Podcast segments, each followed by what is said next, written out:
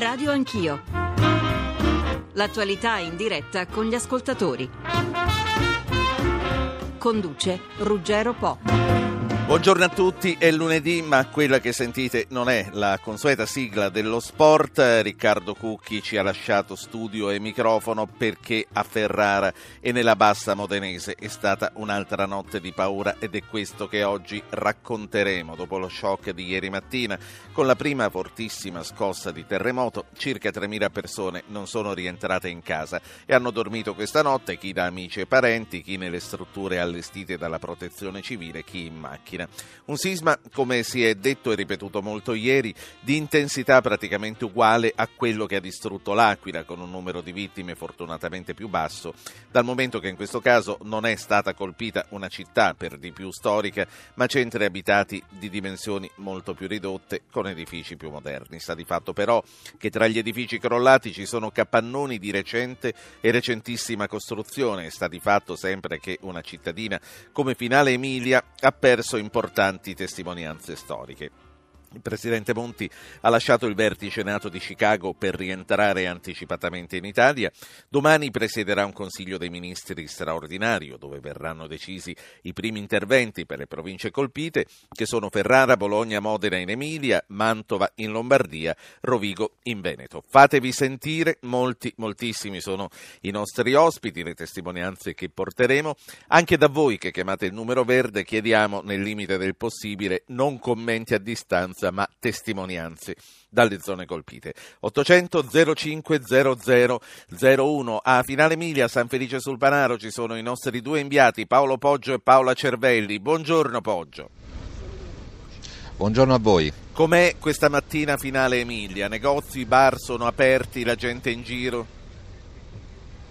Diciamo che solo la natura sa essere così impietosa, Ruggero, perché dopo la scossa questa mattina, in realtà da ieri pomeriggio, questa zona è sferzata da una sorta di tempesta di, di vento, di pioggia che rende tutto più complicato, più triste che sicuramente ha reso più complicata la vita alle tante persone che questa notte non se la sono sentita di andare nei centri di accoglienza che sono stati predisposti dalla protezione civile e hanno passato la notte in macchina. Rende veramente tutto più complicato anche il rilievo dei danni da parte dei vigili del fuoco. Io sono qui a 200 metri dalla torre del Modenese, la torre che ieri era rimasta spaccata a metà, quasi a voler eh, in qualche modo simboleggiare no? ciò che rimane e ciò che si è perso per sempre. Poi la scossa di ieri pomeriggio, quella delle 15.21, 5.9, eh, 5.1 sulla scala Richter, l'ha fatta totalmente crollare. Negozi Quindi la foto che chiusi, vediamo oggi è comunque aperto. una foto superata, diciamo, perché anche quella mezza torre che vediamo nelle foto sui giornali non c'è più nemmeno quella, mi confermi? Purtroppo le scosse, purtroppo le scosse eh, rendono anche le foto, anche le immagini, le tante immagini che tra l'altro sono su Twitter perché qui c'è stata una mobilitazione anche durante la notte attraverso i social network, una mobilitazione che ha portato tanta comunicazione. Queste foto eh, come dire, appartengono a un passato e a un presente che si evolve in continuazione. E, ti ho interrotto mentre parlavi dei bar e dei negozi, scusami Paolo.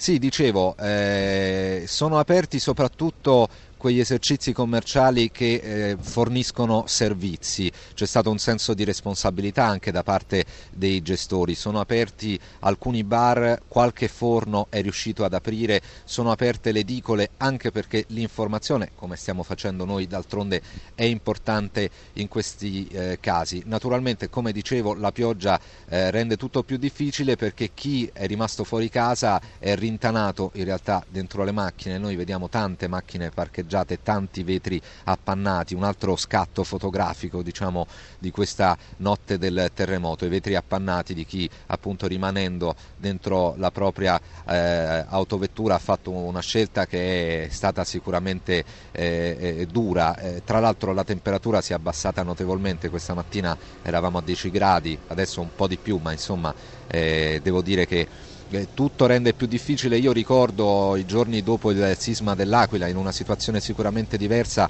quanto aiutarono quei giorni di bel tempo eh, non solo eh, i vigili del fuoco a fare il loro lavoro, ma eh, può sembrare un particolare sì. Eh, magari banale, ma eh, la pioggia mette più tristezza e più depressione a, a, a, quello che stiamo vedendo. Ci lasciamo con questa immagine, grazie a Paolo Poggio in diretta da Finale Emilia a San Felice sul Panaro. Pochi chilometri da Finale c'è Paola Cervelli. Buongiorno Cervelli. Buongiorno a te. Noi siamo Mi confermi che San Felice è l'epicentro della prima grossissima scossa? È, sì, è molto vicino all'epicentro che si colloca a metà tra i comuni di Finale e di San Felice sul Panaro. Anche qui, sentivo il collega Appoggio, la notte anche qui è stata lunga, faticosa e anche paurosa. La scossa notturna infatti si è sentita distintamente, eh, gli abitanti anche qui hanno trascorso la notte per lo più in macchina, eh, molti si sono organizzati per dormire nei due centri di raccolta che erano stati allestiti ieri la scuola media e quella elementare che hanno, eh, offrono circa un migliaio di posti letto, eh, sono 400 le persone, ci ha detto il sindaco, che hanno deciso di dormire lì. Eh, gli altri soprattutto mh, per lo più hanno dormito nelle macchine o in tende eh, o in situazioni improvvisate sotto le loro case. Qui vicino a Mirandola tra l'altro è stata chiusa la fiera, gli espositori hanno lasciato il posto ai terremotati offrendo altri 1200 posti letto. Ehm, in, tra l'altro sempre sul fronte dell'assistenza ora si sta montando montando, eh, qui noi siamo di fronte alla Rocca, alle nostre spalle nella piazza del mercato, si sta allestendo il campo con le tende messe a disposizione dalla provincia autonoma di Trento che sono partite ieri sera, sono arrivate nella notte, si sta proseguendo il montaggio anche se eh, sotto la pioggia e queste offri- offriranno altri 250 posti letto. Quindi per lo più la popolazione hanno dormito tutti fuori, in parte perché ieri le macchine della protezione civile sconsigliavano di rientrare in casa eh, prima della fine delle verifiche di agibilità e in parte direi soprattutto per la paura di nuove scosse, eh, come quella appunto di ieri pomeriggio. Noi eravamo qui quando si è sentita che ha mh, riacceso la paura, ma soprattutto ha finito di danneggiare gli edifici storici, perché mh, per la maggior parte dei danni qui a San Felice sul Panaro non ha riguardato le abitazioni private, ci sono stati sì, sì dei crolli, ma eh, sono per lo più mh, case già disabitate e vecchi ruderi anche nella per quanto zona, riguarda il centro, poi quella è zona di case coloniche che spesso sono piuttosto malandate, quindi probabilmente probabilmente scopriremo che anche nelle campagne eh, danni ce ne saranno. Esattamente, è quello che abbiamo visto pass- arrivando qui, abbiamo visto molti ruderi, però si trattava appunto di abitazioni eh, evidentemente già, eh, già disabitate. danneggiate, già disabitate, sì. Invece e... qua il centro è stato... Eh, sì. No, no, no, finisci, finisci, figura. Il centro è stato colpito al cuore nel senso che sono stati danneggiati seriamente gli edifici che rappresentano la municipalità di San Felice sul Panaro, eh, c'è stato il crollo di tre delle quattro torri eh, della Rocca del 1400 che ora eh, abbiamo qui davanti e la vediamo coperta di crepe, ci hanno detto che è pericolante, effettivamente sembra difficile che possa eh, tornare agibile. Sì. Eh, queste tre torri si sono letteralmente sbriciolate al suolo, quindi è proprio l'impressione del, anche qua del colpo alla, a un edificio simbolo. Quello del, che mi chiedevo, l'impressione è che eh, su 3.000 persone che hanno dormito fuori casa casa, molte hanno dormito fuori semplicemente per cautela che tutto sommato quando si andrà a vedere le case inagibili eh, riguarderanno molte meno famiglie. Sì, questa per ora è l'impressione, però eh, chiaramente non, non, bisogna aspettare la fine delle verifiche per, eh, per saperlo. Ieri eh, il, possiamo dire che nel centro, nella via Mazzini, qui che è tra, completamente transennata e bloccata, c'è una mini zona rossa, ehm, le, la, la, protezione civile, il, il comu- gli addetti del comune sconsigliavano di rientrare, sì. Eh, tuttavia consentivano a qualcuno di riprendere qualche oggetto in casa e eh, soprattutto consigliavano di camminare centralmente lontano dai cornicioni danni, ecco, diciamo che i danni eh, strutturali non sembravano eh, tantissimi nelle case moderne, almeno del centro. Grazie, grazie a Paola Cervelli che ora eh, tornerà presto a Parma, da dove domani mattina ci collegheremo con lei per commentare quelli che sono stati i risultati del ballottaggio. Guido Giordano, geologo, insegnante a Roma 3, buongiorno. Eh, buongiorno, buongiorno, a lei e agli ascoltatori. Professore, eh, quella sembrava una zona tranquilla. Io nella Bassa Modenese ci sono cresciuto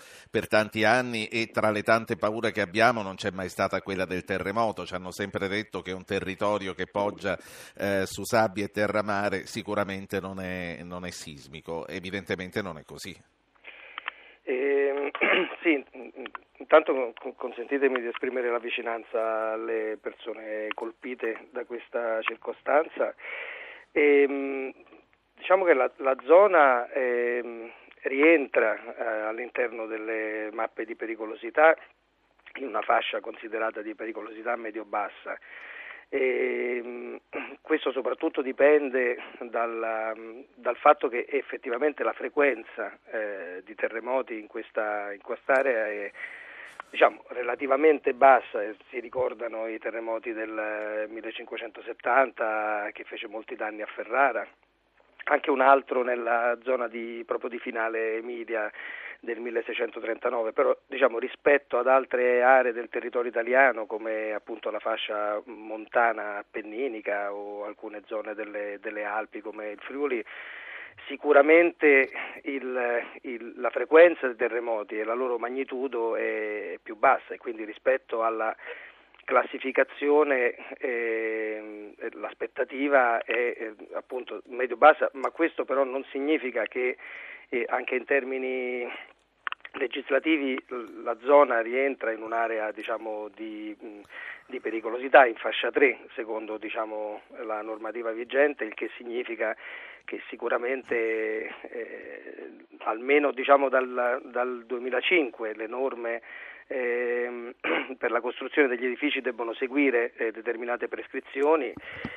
È chiaro che diciamo, chi appunto nell'ambito della vita di una persona è confrontata con i tempi geologici di ritorno è possibile che la percezione del, del pubblico sia quella di un'area di, di certo. assenza, certo. di pericolosità, ma in realtà appunto... Sì, se l'ultimo è... è... venuto 400 anni fa, anzi di più, nel 1639, quindi mh, ho capito quello che vuole dire. Senta, invece eh, lei che cosa ha pensato quando ha visto crollare dei capannoni che sono stati costruiti anche solo tre anni fa? Ma, eh, Diciamo che sicuramente esistono due, due piani, diciamo. intanto evidentemente quello di accertare che diciamo, le tecniche con cui sono state costruite siano quelle corrette evidentemente. E, l'altra questione è che per l'appunto una, una cosa importante che, che, che bisogna comprendere è che quando si tratta di fenomeni naturali esistono due, due quantità differenti, Un, una quantità che si chiama pericolosità, dipende sostanzialmente dal fenomeno, cioè quanto frequentemente un fenomeno di una certa magnitudo, come abbiamo imparato a dire, eh, avviene in un, in un, certo territorio. Il rischio invece, spesso si confondono i due termini, eh, è, ehm, dipende dal, dal, valore esposto e da come questo valore eh, è in grado di sopportare quell'evento. Per dire, se un terremoto avviene in un deserto, perico- in termini di eh, pericolosità uno può parlare di pericolosità di ritorno tot, ma il rischio certo. è zero perché non c'è nulla lì sopra. Detto questo, chiaramente la fattura degli edifici e anche i suoli su cui sono appoggiati, che spesso sono differenti e rispondono in maniera differente alla, alla, al passaggio di un'onda sismica, determinano rischi differenziati anche per uno stesso tipo di evento. E su questo io volevo, volevo dire una cosa, da un certo punto di vista mi ha fatto, eh, diciamo, nel, nel dolore mi ha fatto piacere sentire molte persone intervistate eh, al, a, nei, nei, vari telegiornali che esprimevano eh, consapevolezza, per esempio dicevano ho detto a mia moglie di stare eh, al di sotto della, po- de- della porta. Quindi oppure... l'informazione, l'informazione, funziona. Direi però di più che sarebbe importante in un territorio come quello italiano dove casi come questo rendono evidente che nonostante la, la, possibilità di avere un'idea della, di, di, come eh, questi eventi si sviluppano, eh, molto spesso e inevitabilmente ci sì. troviamo relativamente impreparati, è importante invece puntare tantissimo sull'informazione del pubblico. Cioè se noi riusciamo a costruire una cittadinanza che è consapevole del fenomeno, che con- si sa guardare nella casa dove sta e capisce che tipo di atteggiamento deve avere in funzione non solo dell'evento, certo, ma anche della e tutto, tutto, risulta più facile come in questo caso. Professore, ehm, la ringrazio e la saluto. Guido Giordano è Grazie geologo, insegna a Roma 3. L'ultima cosa che le voglio chiedere, abbiamo detto l'informazione, queste persone sapevano che dovevano o nascondersi sotto il letto o andare sotto un architrave o da una qualche parte. Oltre all'informazione come stiamo facendo noi, eh, sarebbero opportune esercitazioni che qui non si fanno? Assolutamente, proprio di questo che parlavo, cioè esercitazioni ehm, sono fondamentali, ci sono casi che, di certo, cui conosciamo. Quindi la risposta è sì, sarebbero sì, opportune. Assolutamente. La ringrazio e la saluto. Da Bondeno ci chiama un'ascoltatrice, Emanuela, buongiorno. Beh, Emanuele a dire il vero, comunque mi, hanno, mi hanno, scritto male la E, Emanuele, tra tante disgrazie questa è la minore, mi dica. Sì, questa è la minore, assolutamente. Mi dica. Uh, io volevo dire che per come è stato veramente terribile, devo dire la verità. E credo che le strutture moderne, le strutture della, della nostra cittadina siano state veramente provate, però il tipo di costruzione abbia, abbia permesso di, di, avere dei danni, se vogliamo, abbastanza limitati. Sì, eh, sono morti degli io... operai sotto dei capannoni che erano stati fatti meno di dieci anni fa, però, signor ecco, Emanuele. Il, il, punto, il, punto, è proprio questo, cioè gli uni, le uniche strutture che che veramente hanno ceduto sono stati questi capannoni industriali che veramente devono essere ripensati perché mentre le case, se vogliamo, a parte qualche edificio rurale, hanno avuto dei, dei danni modesti questi capannoni industriali veramente di, di, nuovissima costruzione hanno avuto problemi che non hanno sì. avuto le strutture diciamo degli anni 60 e degli anni 70. Ecco, signor Emanuele, io la ringrazio per averlo detto, lei ha detto devono essere ripensati questi capannoni che vengono costruiti, sicuramente eh, dovrà essere anche indagato su perché siano stati costruiti così. Graziano Del Rio è presidente dell'ANCI, l'Associazione Nazionale dei Comuni, ed è anche sindaco di Reggio Emilia. Buongiorno sindaco. Buongiorno Sindaco del Rio, mi sente?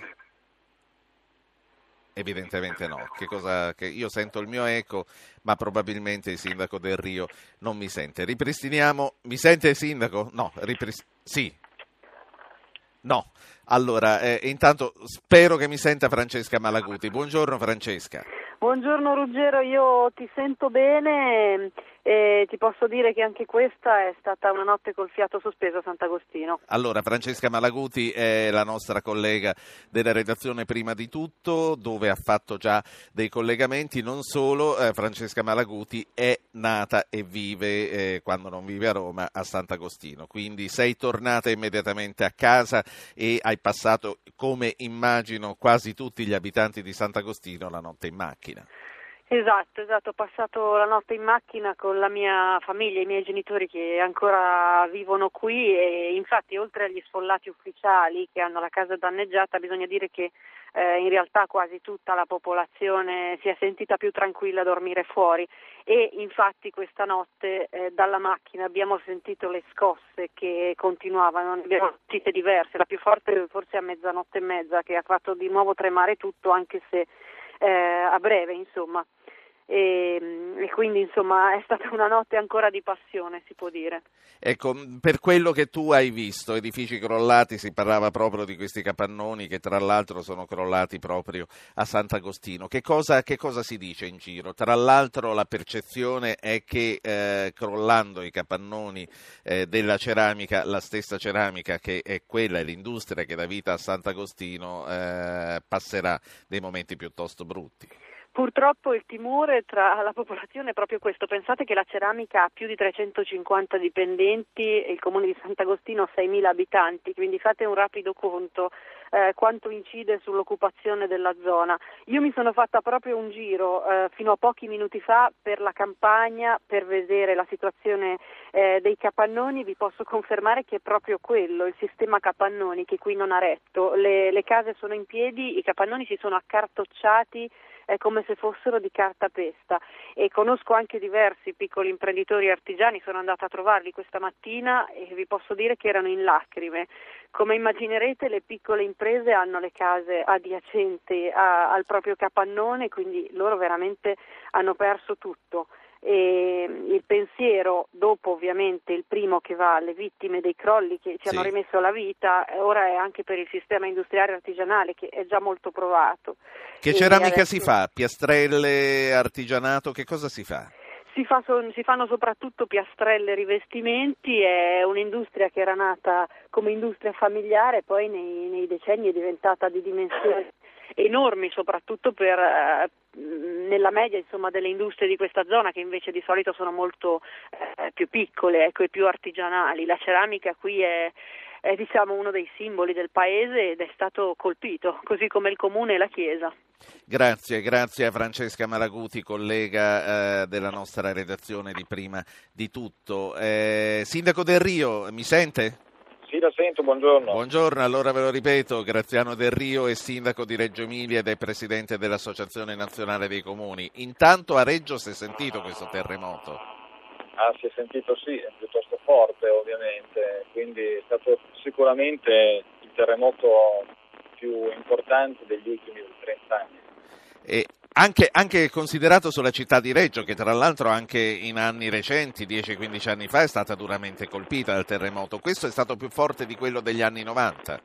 Sì, sostanzialmente sì, Mm, anche se dobbiamo dire che noi abbiamo fatto subito i controlli già ieri nelle scuole, nelle- nei principali luoghi di culto e dei grandissimi danni non vi sono, almeno in città. Eh, un po' più critica è la situazione sugli edifici storico-monumentali nella zona della Bassa Reggiana. Comunque, Sindaco, io eh, la chiamo come presidente dell'ANCI perché eh, so che molti comuni stanno chiedendo che vengano eh, posticipate le scadenze dell'IMU. Sì, questo è uno degli elementi importanti. Teniamo presente quello che abbiamo appena ascoltato sul tema dei piccoli artigiani, degli industriali. Eh, in alcune zone ovviamente, come appunto in tutta la, la la zona del Modenese, del Ferrarese e in alcune altre zone del Bolognese abbiamo eh, bisogno di dare respiro a queste persone, ma sono sicuro che il governo prenderà in seria considerazione questo fatto, come del resto ha già fatto con l'Aquila in altre situazioni. Sì. In questo caso come funziona? Che eh, semplicemente viene posticipata la scadenza dell'IMU o viene annullata definitivamente? Ma questo dipenderà molto da, appunto, dalla riflessione che viene fatta dal governo. Certamente eh, credo che si possa intanto dare un attimo di respiro per poter quantificare in maniera accurata i danni e, e verificare chi sono le persone che ne hanno veramente bisogno di questo rinvio, in primo luogo. Intanto quindi si prenda un po' di tempo, poi Certo. dopo si vedrà se poter esentare e mi pare normale e giusto di esentare dal, dal pagamento dell'IMU quei piccoli artigiani, quelle persone che hanno avuto distrutte loro Ecco, un'ultima, un'ultima cosa, eh, Presidente Del Rio, lei immagino avrà fatto ieri un giro di telefonate fra i suoi colleghi sindaci delle zone maggiormente colpite. E che cosa le hanno detto? Sempre citando le parole di Francesca Malaguti, eh, ci sono paesi che sono sull'orlo della bancarotta, si può dire, per quanto riguarda la ceramica di Sant'Agostino. Altre realtà sono messe così. Sì, eh, purtroppo nei piccoli centri questi danni sono danni che mettono in crisi i bilanci comunali perché posto una scuola o un edificio pubblico è praticamente impossibile con i bilanci di un piccolo comune, quindi sono tutti molto preoccupati. Noi pensiamo e crediamo che però il Paese abbia le risorse eh, materiali per poter dare una mano a coloro che sono più in difficoltà in questo momento, quindi i sindaci sono come al solito in prima linea nel diffondere speranza Certo. e fiducia tra le loro popolazioni, Grazie. perché è il momento della fiducia. Grazie, Graziano Del Rio, Presidente dell'Associazione Nazionale Comuni. Paolo Poggio da Finale Emilia ci chiede la linea per un importante aggiornamento. Prego Poggio. Sì, volevo dirvi, eh, un- farvi notare un- una cosa, soprattutto per quanto riguarda eh, le case. Ecco, qui in questo momento eh, è stato aperto un ufficio mobile dei Vigili del Fuoco e improvvisamente sono arrivate eh, decine e decine di persone per fare richieste di eh, verifica di staticità, perché la verità è che molte delle case del centro storico di Finale Emilia sono in buone condizioni. Quello che vorrei farvi notare, soprattutto nella zona di Sant'Agostino, quindi nell'area di Ferrara, tra l'altro consentimi Ruggero di esprimere la mia solidarietà a Francesca Malaguti Certo. perché eh, noi stiamo lavorando in, condif- in condizioni diciamo difficili, lei oltre a lavorare in condizioni difficili sta anche vivendo in condizioni difficili, ecco ci tenevo a dirlo. Dicevo in quella zona sono crollate delle case coloniche che tu conoscerai bene perché sono quelle case accanto ai poderi, sono zone che eh, tu conosci, Certo. conosci molto bene. Ecco, il fatto che siano crollate proprio quelle case vecchie, quindi anche costruite con la memoria del territorio, sta proprio a significare che quel territorio non era, non è, che questo territorio non è un territorio a rischio sismico. Sappiamo che spesso crollano le case degli anni 70 e non quelle dell'Ottocento. Ecco, questo è un dato interessante perché ci spiega un po' il territorio. Tra l'altro, se tu vuoi, adesso ti ridò la linea, ma abbiamo anche delle testimonianze che abbiamo Speriamo di poterle mandare in onda prima della fine della trasmissione. Grazie intanto Bene. per questo aggiornamento. Paolo chiama dalla Sicilia, buongiorno. Buongiorno, sono Paolo che chiamo dalla Sicilia. Io volevo eh, denunciare un- questo discorso dei capannoni perché eh, l'80% dei capannoni che sono costruiti in tutte le zone artigianali, in tutte le zone industriali, sono fatti con questo sistema delle travi che sono appoggiate a dei pilastri, soltanto appoggiate. Io la prima volta, vent'anni fa, io mi occupo di pavimentazione, però vent'anni fa facendo il carpentiere ho visto la prima volta che costruivano questi capannoni, come li montavano, io sono rimasto sbalordito e mi sento in colpa per quelli che sono morti di non aver denunciato prima questa, questa situazione, perché io dico gli ingegneri, gli ingegneri lo sanno, gli addetti ai lavori vabbè, eh, devono eseguire Sì. i lavori, ma gli ingegneri lo sanno che questo sistema è, è un sistema, scusatemi il termine, balordo, perché quando si va a costruire una Certo. casa e si fanno delle travi, se manca una staffa e non viene... Lo capiamo tutti, è, è inutile che ce lo spieghi. Grazie per aver sottolineato questo aspetto, signor Paolo. Intanto saluto Massimo Pandolfi, che è caporedattore centrale del Carrino Bologna. Buongiorno Pandolfi. Buongiorno Ruggero, buongiorno a tutti gli ascoltatori. Massimo, vorrei che ascoltassimo prima ancora due voci. Una è del signor Gamberini dei magazzini PVC di Sant'Agostino. Buongiorno, signor Gamberini. Buongiorno. È crollato il vostro edificio? Tutta la parte ufficio è venuta giù, mi scusi, sa, ma siamo Eh, qui che stiamo provando di salvare il salvabile. Ho capito. E quali, quali danni lei ha subito? Danni è venuto giù da parte degli uffici, comunque sono solidale con quel signore di prima. Io eh, la parte, de- la parte produttiva, se vogliamo, dove Sì. ci sono dei bulloni che tengono insieme dei travi, è rimasta su, è lesionata, ma è su. Io non oso pensare se questa cosa succedeva oggi, a quest'ora magari, qui scappavano dei morti, eh, perché non è possibile. Io adesso non voglio Senta, dire... quando è stato costruito l'edificio che lei è Ma è crollato? del 2001 questo qui, è stato... io ne ho fatto una parte nuova che anche la legge lì antisismica eh, sono 400 metri, è il magazzino dietro, quello lì ha subito, c'è qualche crepolina, lì è agibile, non c'è problema. Qua noi, a parte del 2001, comunque la cosa che è venuta giù, perché è venuto il sussultorio proprio nel lato della lunghezza del capannone, Sì. le colonne centrali si sono piegate di 5-10 gradi, si sono troncate a terra. Comunque- Però ci sono dei bulloni che tengono insieme e è rimasto su. L'ultima staffa, la parte dell'ufficio, quello che diceva il signore prima, c'è un appoggio che sarà 15 centimetri con un gomino sotto, appoggiato lì, ma quell'ingegnere lì, porca miseria, bisognerebbe fare come i romani, adesso io sono un po' drastico, li mettevano in lavori forzati quando ci facciamo Senta, no, ci no, saranno delle, fortunatamente sono passati duemila anni, ci saranno Sì, delle sì, no, inchieste per dire- per che dire stabiliranno che e speriamo che, è che li puniscano. Speriamo che individuino le responsabilità e che eh, mettano giustamente di fronte alle proprie responsabilità quelli che hanno progettato e costruito. Grazie, grazie signor Gamberini, a tutta la nostra solidarietà che eh, naturalmente è per tutti voi. Ancora un ascoltatore, Nino da Imola, buongiorno.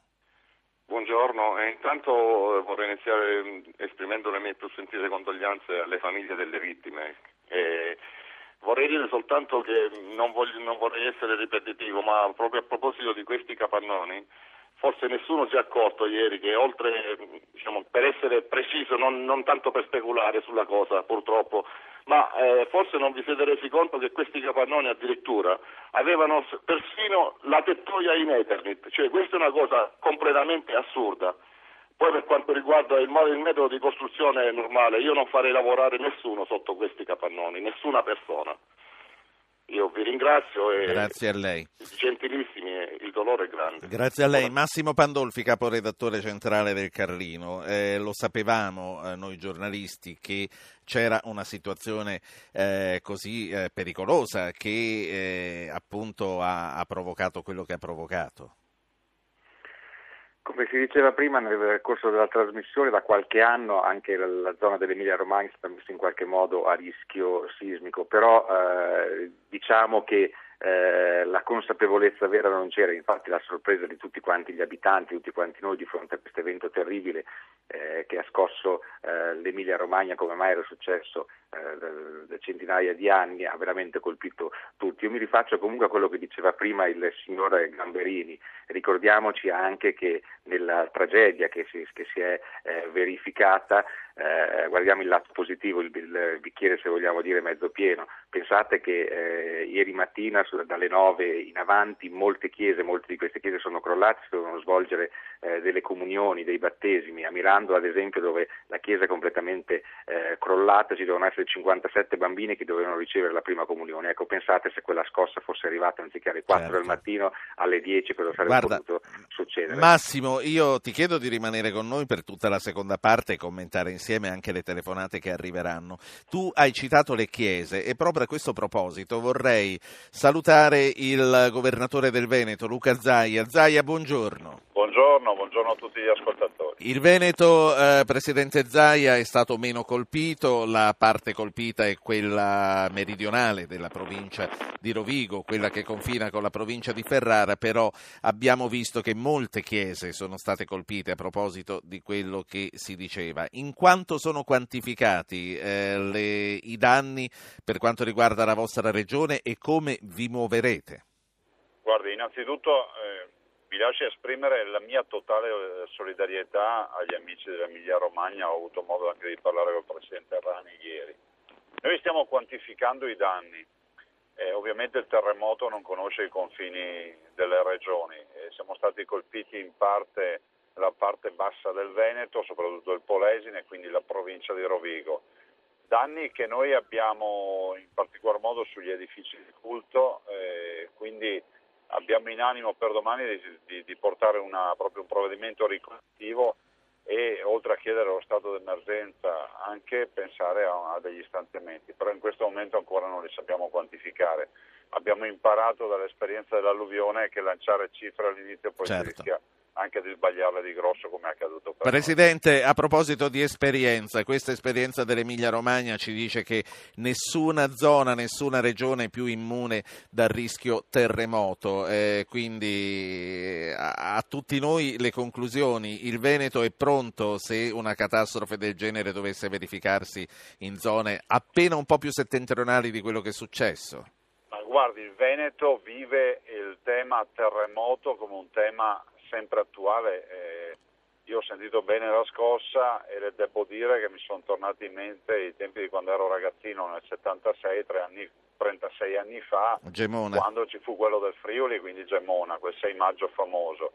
I veneti non si potranno mai dimenticare quella scossa e quelle scosse, per cui fra l'altro noi abbiamo una regione a alto rischio sismico, in questi 36 anni si è costruito in maniera veramente rispettosa. Certo è che abbiamo visto nascere anche proprio dal Friuli un grande movimento di protezione civile che sarà quel movimento che come lo è stato per l'alluvione sarà presente sì. eh, qualora ci e l'ultima, e l'ultima cosa che le voglio chiedere, il geologo che è intervenuto ha detto che bisognerebbe fare più esercitazioni fra la popolazione, non basta informare solo con i mezzi di informazione, pensa anche lei che qualcosa di più andrebbe fatto?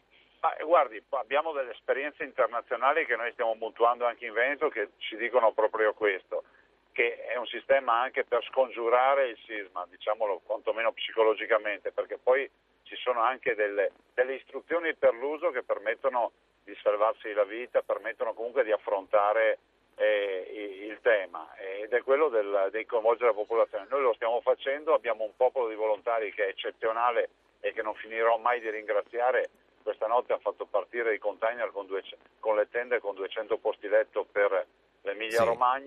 E dico che noi siamo assolutamente sul pezzo. Grazie, grazie a Luca Grazie a Zaia. voi, Eh. Presidente, io spero di averla prima o poi anche per parlare di politica, ma questo è un altro film. La saluto e la Grazie. ringrazio. Da, da Venezia ci spostiamo a Bologna. Vasco Errani, Presidente della Regione Emilia-Romagna. Buongiorno Presidente. Buongiorno, buongiorno. Allora, eh, che cosa eh, intanto qua, a che punto è la ricostruzione dei danni per quanto riguarda le zone colpite e che cosa farà la Regione Emilia-Romagna per chi è stato colpito? Dunque, eh, prima di tutto adesso stiamo attendendo il provvedimento dell'emergenza nazionale che si- ci sarà martedì con il Consiglio dei Ministri. Stiamo mettendo in, eh, e assistendo la popolazione. Tenete conto che continuano riscosse, quindi questo chiaramente diciamo, crea una situazione di preoccupazione eh, ovvia e quindi stiamo allestendo ulteriormente altri posti eh, di eh, assistenza per i cittadini. Eh, abbiamo eh, governato tutto il processo per quello che riguarda le strutture sanitarie che per ragioni di sicurezza abbiamo chiuso e abbiamo assistito tutti i pazienti. Adesso avviamo con anche il contributo di altre regioni le valutazioni per eh, le abitazioni, gli edifici pubblici religiosi eh, e le imprese beni per fare rapidamente una quantificazione. Dopodiché si aprirà il grande tema della ricostruzione. Certo. Eh, Sinda- ehm, Eh, scusi Presidente, ehm, lei come emiliano se l'aspettava quello che è successo o veramente in Emilia ci si sentiva più tranquilli dal rischio terremoto? Guardi, francamente eh, ragionare sul tema tranquillità per un evento come i terremoti è un ragionamento un po' diciamo difficile da fare. Eh, noi avevamo, eh, abbiamo una zo- zone sismiche eh, eh, ma nessuno poteva prevedere un terremoto tra l'altro di questa intensità e eh, così in superficie perché 6 chilometri di profondità è come sapete un terremoto che aumenta la sua potenza. Ancora un paio di domande. Eh, il Presidente della Regione come valuta quello che è successo ai capannoni crollati dopo pochissimi anni dalla costruzione, quindi si prevedeva con sistemi antisismici? Ed è vero quello che, a quanto le risulta, è vero quello che ci ha detto un ascoltatore che c'erano anche tetti in Eternity in queste strutture nuove? Guardi, guardi, eh, è bene fare queste valutazioni che dovremo fare con grande attenzione eh, sulla base dei dati reali.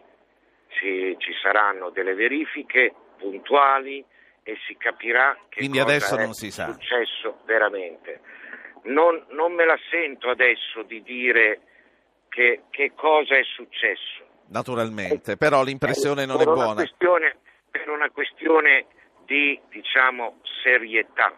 Le chiedo... No, perché, perché bisogna assolutamente capire sulla base delle verifiche che cosa è accaduto. Senta, un'ultimissima cosa, gira voce eh, che eh, eh, sta nascendo una polemica, soprattutto non è una voce, è un dato di fatto, sta nascendo una polemica sul web, che eh, sulla Gazzetta Ufficiale è stato pubblicato che ristrutturazioni dei fabbricati in futuro per quanto riguarda il decreto sulla protezione civile, eh, i cittadini non saranno più rimborsati dallo Stato ma dovranno essere assicurati personalmente. Si legge che per questa calamità non è ancora entrato in vigore, quindi si procederà col vecchio sistema. È vero che in futuro i cittadini dovranno assicurarsi, se no non prenderanno niente dallo Stato di fronte a eventi come questo? Guardi, c'è un decreto del governo che deve essere eh, confermato dal Parlamento che prevede un meccanismo di assicurazione volontaria.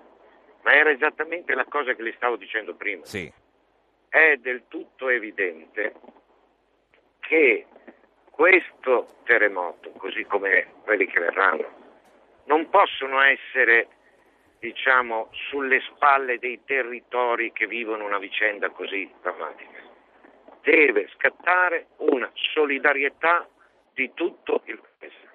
E questo è quello che io ho già detto e dirò con chiarezza al Certo. governo. Io la ringrazio per averlo detto. possibile pensare diversamente. La ringrazio per averlo detto anche a noi questa mattina. Vasco Errani, Presidente della Regione Emilia-Romagna, buongiorno, buona giornata, buon lavoro perché ce n'è tanto da fare. Eh certo, grazie. Grazie a lei. Allora, a Bologna c'è ancora Massimo Pandolfi, che è caporedattore centrale del Carrino Bologna, che prima ho interrotto, resta con noi. E a Carpi c'è Angelo Giovannini, ufficio stampa del comune di Carpi. Buongiorno Giovannini.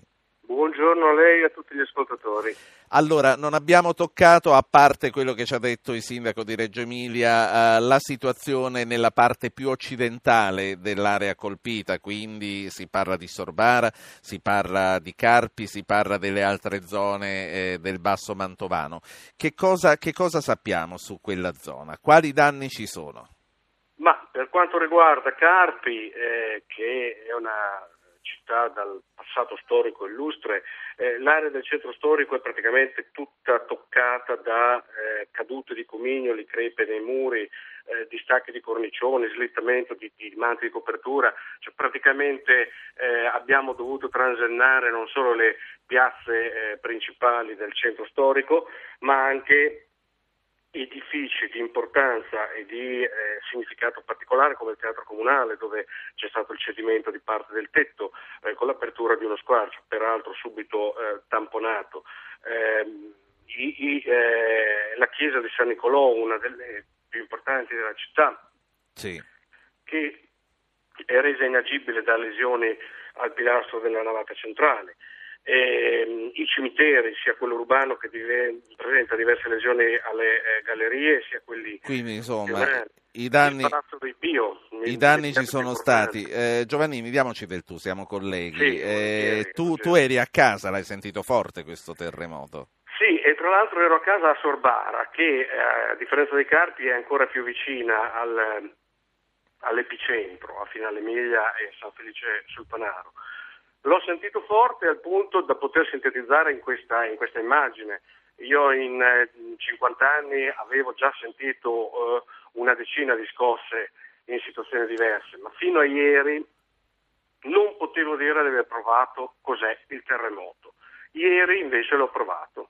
E che cosa vuol dire l'ho provato? Che cosa, qual è stato quel valore aggiunto in più? Di Eh, paura? la, di... la paura ovviamente nella notte con l'interruzione di corrente elettrica, con eh, le, le- le, eh, le cose che volano in casa e eh, la necessità di scappare fuori in Certo. fretta e poi anche di non poter tornare dentro, passare le classiche ore fuori in macchina, eh, la moglie, il figlio. Questa notte eccetera. a Sorbara la popolazione ha dormito in casa o in macchina? Ma direi che la prevalenza ha dormito per fortuna in casa, perché eh, la situazione drammatica è eh, nei comuni che voi avete già sentito. Quelli più a est. Però c'è sicuramente stato anche chi ha dormito in macchina. Grazie. Grazie Angelo Giovannini. E- Grazie a te e a voi. A Bologna Massimo Pandolfi. Eh, tu Pandolfi l'hai sentito a Bologna? Sei sentito forte? Abbiamo sentito molto forte anche ieri pomeriggio la scossa delle, delle 15 e qualche cosa che ha fatto crollare definitivamente, fra l'altro, la torre, la- che è un po' il simbolo di questo terremoto, la torre di eh, Finale Emilia. Eh, si è sentito un po' in tutta l'Emilia Romagna, anche in alcune zone delle, delle Marche, quindi l'abbiamo sentito un po' tutti quanti questa scossa. Per quanto riguarda eh, le, le cose che sono state dette questa mattina, tu sei eh, tra i giornalisti locali quello che conosce meglio un po' la storia eh, di, tutta, di tutta l'area compresa. Quali sono le tue impressioni? Eh, guarda, ascoltavo anche con attenzione il governatore Errani che ieri si è speso moltissimo in giro per tutte le zone terremotate, gli amministratori locali che mi raccontavano i nostri inviati che stanotte hanno trascorso eh, ore e ore di veglia con eh, gli sfollati.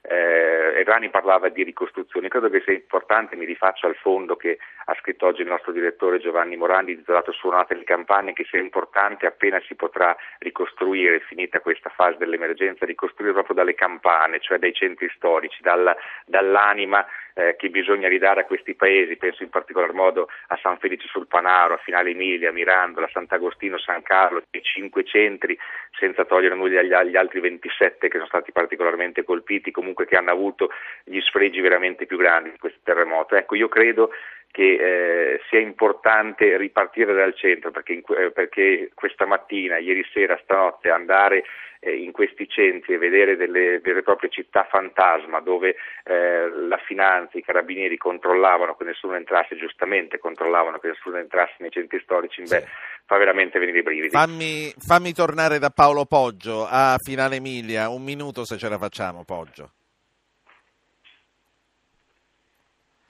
Non mi sente? Allora, Senti? Sì, eccoci, un, eccoci, un minuto eccoci, se ce la facciamo eccoci. che poi ho anche un geologo bolognese. Prego Poggio. Sì, Prima vi ho dato quell'immagine della fila fuori dall'ufficio mobile dei vigili del fuoco e allora vi faccio sentire delle persone che proprio questa mattina sono eh, andate eh, a chiedere una verifica statica. Sentiamo. E al momento non sappiamo ancora se possiamo rientrare o no, aspettiamo i sopralluoghi dei vigili del fuoco. Ci siamo temporaneamente sistemati da mia madre che abita fuori dal centro storico, la sua casa è indenne dagli effetti del terremoto. Siamo andati a recuperare eh, un po' di vestiti, un po' di biancheria, un po' di cibo e medicine che avevamo in casa. Ecco, una voce che vale un po' per tutte, per tutte le persone che in questo momento stanno vivendo questa situazione di difficoltà. Grazie, grazie a Paolo Poggio da Finale Emilia, Maurizio Zaghini è presidente dell'Ordine dei Geologi dell'Emilia Romagna. Buongiorno. Buongiorno, eh. buongiorno a lei. E... Non sono bolognese, sono riminese io, romagnolo. Ah, lei è romagnolo, non ho capito di dove perché non si sente molto... Ah, è Riminese. E Rimini è un'altra città che eh, dovrebbe, eh, a questo punto sbagliando, sentirsi abbastanza immune dal terremoto. La domanda che faccio a lei, come ho fatto all'altro geologo che ha parlato nella prima parte, eravamo convinti che una terra che poggia su delle sabbie fosse meno eh, sismica, ce l'hanno sempre raccontato almeno. I fatti lo hanno smentito. Non è così, assolutamente no. Anzi, le sabbie dal punto di vista sismico sono cosiddette potenzialmente liquefacibili, cioè comportarsi in determinate condizioni come una sorta di sabbia mobile, tra virgolette, quindi non è, non è assolutamente vero questo. Pronto? Sì, no, la sento. Quindi a questo punto eh, gli emiliani dovrebbero, insomma, correre maggiormente ai ripari nel momento in cui fanno nuove case, nuovi edifici, sentirsi Dunque, più tranquilli. Lei cosa pensa di questi capannoni che sono crollati? Ecco, c'è da dire che la fascia è quella delle pieghe ferraresi che marcano il, il fronte diciamo, appenninico verso mare, era molto ben conosciuta. E quello dal punto di vista della, della, eh, diciamo, sismo, sismo, della sismicità, cioè dell'azione sismica è collegata a queste strutture sepolte.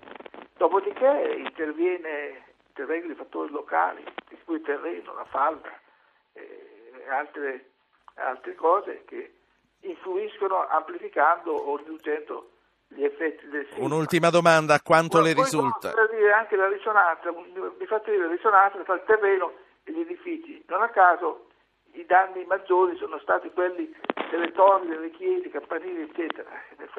Questo cosa, cosa ci dice?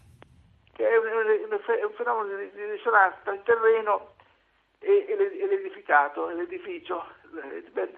E dopodiché, per quanto riguarda i capannoni, la cosa più problematica, perché questi dovrebbero essere stati costruiti alla Carlona, si può dire. Come? Alla Carlona, si può dire, in questo no, caso. possono essere fatti, fatti locali, oppure anche fatti strutturali. Bisogna, stati, bisogna fare un'analisi ad hoc. Su. La saluto, grazie. Anna da Roma, buongiorno. Buongiorno. Prego. Eh, dunque, abitando a Roma. Ci mancano tre minuti alla sì, fine. Sì. Allora, ehm, mi sono posta questa domanda. Eh, è vero che non lo so perché a Roma si dice che il terremoto non ci può essere, però sentendo gli abitanti dell'Emilia Romagna, eh, anche loro erano sicuri che non sarebbe avvenuto il terremoto, invece è avvenuto. Senta, allora, il geologo eh, non c'è più, ma a buon senso e a lume di naso le dico che nessuno si deve sentire più tranquillo e comunque anche per quello che ho letto mi sembra che nemmeno Roma possa considerarsi immune. Grazie signora Anna. Maria da Milano, prego. Buongiorno. Eh, volevo porre questo quesito riguardo ai monumenti che sono, sono caduti. Eh, avevo letto un articolo del professor Tozzi che diceva che il problema è anche quello della secchezza del terreno.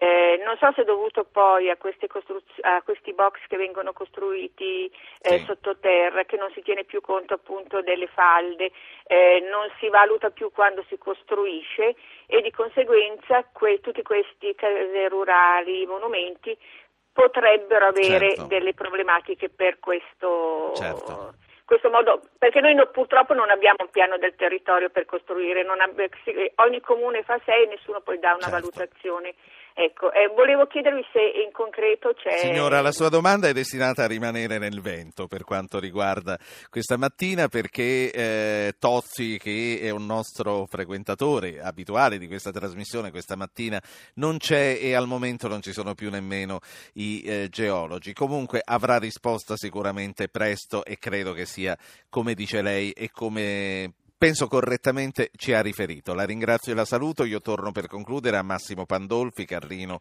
Bologna, anche rispetto alle ultime cose che sono state dette